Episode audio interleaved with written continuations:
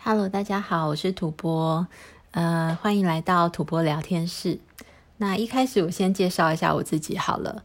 我自己在金融业大概工作了十几年的时间吧。那对于一些投资商品，算是有一点点的认识。那虽然我现在的兴趣呢，其实跟工作比较没有关系。我的兴趣呢，其实是呃研究饭店啊，研究机票，然后平常会重训。冬天最重要的工作就是去去日本滑雪。那今年没办法出国滑雪啦，然后我就在想说，那我要做什么事情呢？所以想说，哎，那我来经营 podcast 好了。那我的第一篇 podcast 呢，因为要展现我的专业，不能展现我这么堕落，一直在想着玩，所以我想要先介绍一下权证这个商品。好，那今天想跟大家介绍就是权证。那首先我要先说一下。呃，它其实并不是一个最好的一个投资商品。那权证它有它的优点，也有缺点。那其实就跟找另一半一样啊，其实你不大不大可能说，呃，你一定要找到这么棒这么棒的另一半才能跟他结婚嘛，对不对？那其实就跟另一半一样，就是没有完美的，但只有最适合自己的。所以，呃，我的目的是想要跟大家介绍它，那告诉大家它的。呃，优势是什么？那它的弱势是什么？那接下来呢，就是由各位自己决定，呃，适不适合自己，要不要去做投资。好，那为什么要介绍它？那当然，诶，毕竟它是我的专业嘛，所以我的第一篇 podcast 如果不讲它的话，我会觉得对不起自己，那也对不起我的公司。那第二个原因，其实，呃，其实现在大家在讲说投资致富啊，就是要提早。存自己未来的一个退休金，要对未来的退休呢生活做一些预备。那所以对一些年轻人来讲，其实现在因为疫情的关系，大家可能手上的资金也不是很多。那现在又是低利率的时代嘛，那你拿去存定存的话，好像利息也很低，又抵不上通膨的一个速度。那所以对我觉得对年轻人来讲，好了，其实。年轻就是你们的优势，那你的优势就是比我大概多了十几年的时间，那你比我多十几年的时间去累积你的财富，那所以如果透能够好好利用这个时间，然后好好利用一些投资商品，那呃，说不定你可以更快的累积你想要的财富，然后达到呃不用工作的目标，这是每个人的。梦想了，对不对？我的梦想就是不要工作。嗯，好，那首先我要先介绍权证是什么。简单来说呢，权证其实它就是一种可以跟它跟股票一样，就是呃，你可以透过它上涨或是下跌，然后你就可以赚钱的一个商品。但这样说好像有点笼统嘛。那呃，如果说一个意向的说法好了，你可以把它想象成呢，权证它就是。股票的一个分身，权证它其实分成两种，一种呢是认购权证，那一种是认售权证。认购权证呢，它就是看股票涨的一个分身，所以如果你看多股票涨的话呢，那一档权证也会跟着涨，你会跟着获利。那唯一的差别就是股票可能比较贵，它的单价比较高，但是权证单价通常都是在。呃，一块啊到五块之间，那相对来说呢，是呃会是年轻投资人更容易负荷的一个金额。那认授权证它就是看股票跌的一个分身，所以当股票跌的时候，呃，所以它的那个认授权证它就会跟着涨嘛。那所以我们就会因为这档股票下跌而获利。所以简单来说，我们举例来说好了，嗯，如果我们觉得台积电会涨。那我们除了去买台积电股票这个选择之外，我们可以还有什么选择？那首先呢，大家不知不知道我们的护国神山台积电现在价格是多少？哦，它今天价收盘价是五百二十五块。那所以，如果以一张一千股来算的话，你要买一张台积电，你要花五十二万的钱。那其实对我们来说，其实就算对我来讲好了，要我。一下子说哈五十万去买台积电，我真的下不了手，对不对？那所以呢，除了直接买一张之外，现在还有零股嘛，对不对？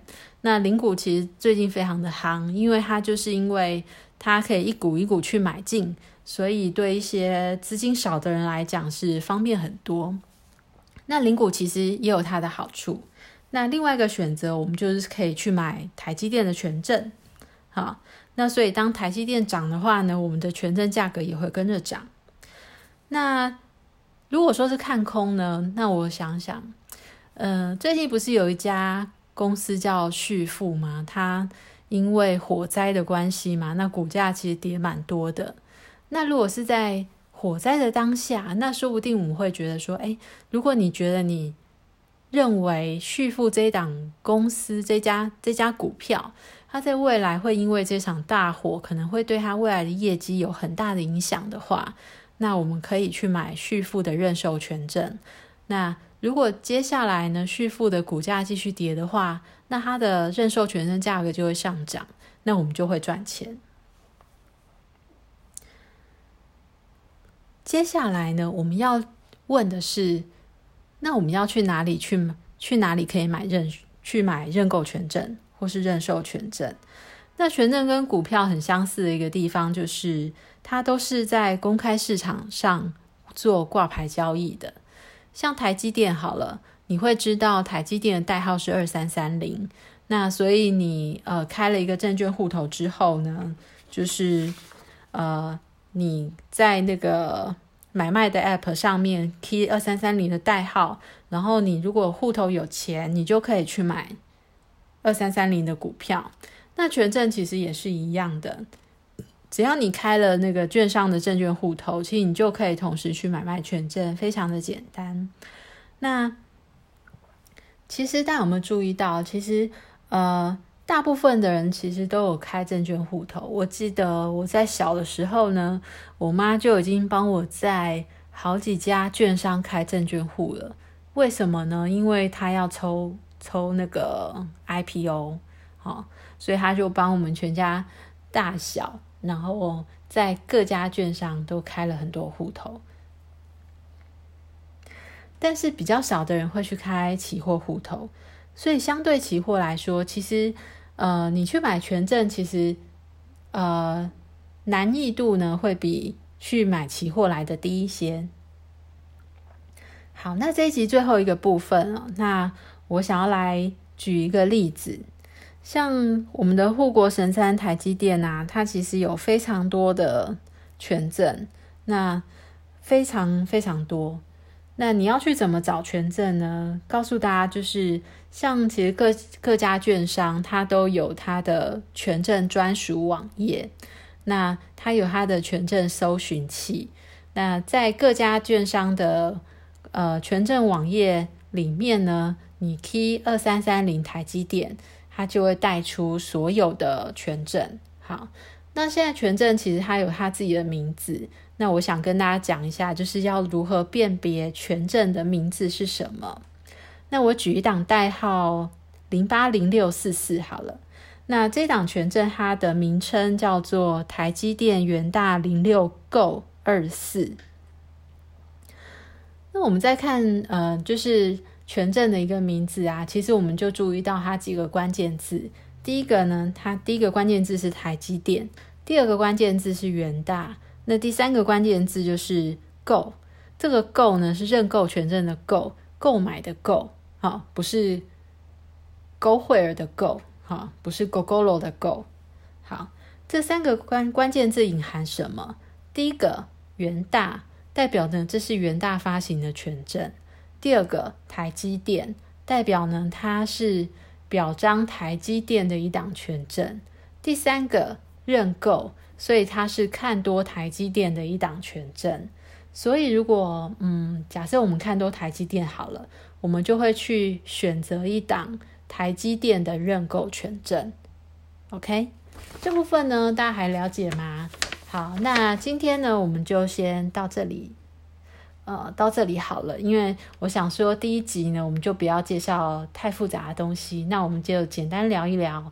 那接下来呢，嗯，接下来几集我会借针对权证会做一个比较细节的介绍。那当然，如果我觉得，嗯，其实我想要介绍一些其他的，像旅游啊、饭店、机票的话呢，我也会随时跟大家分享。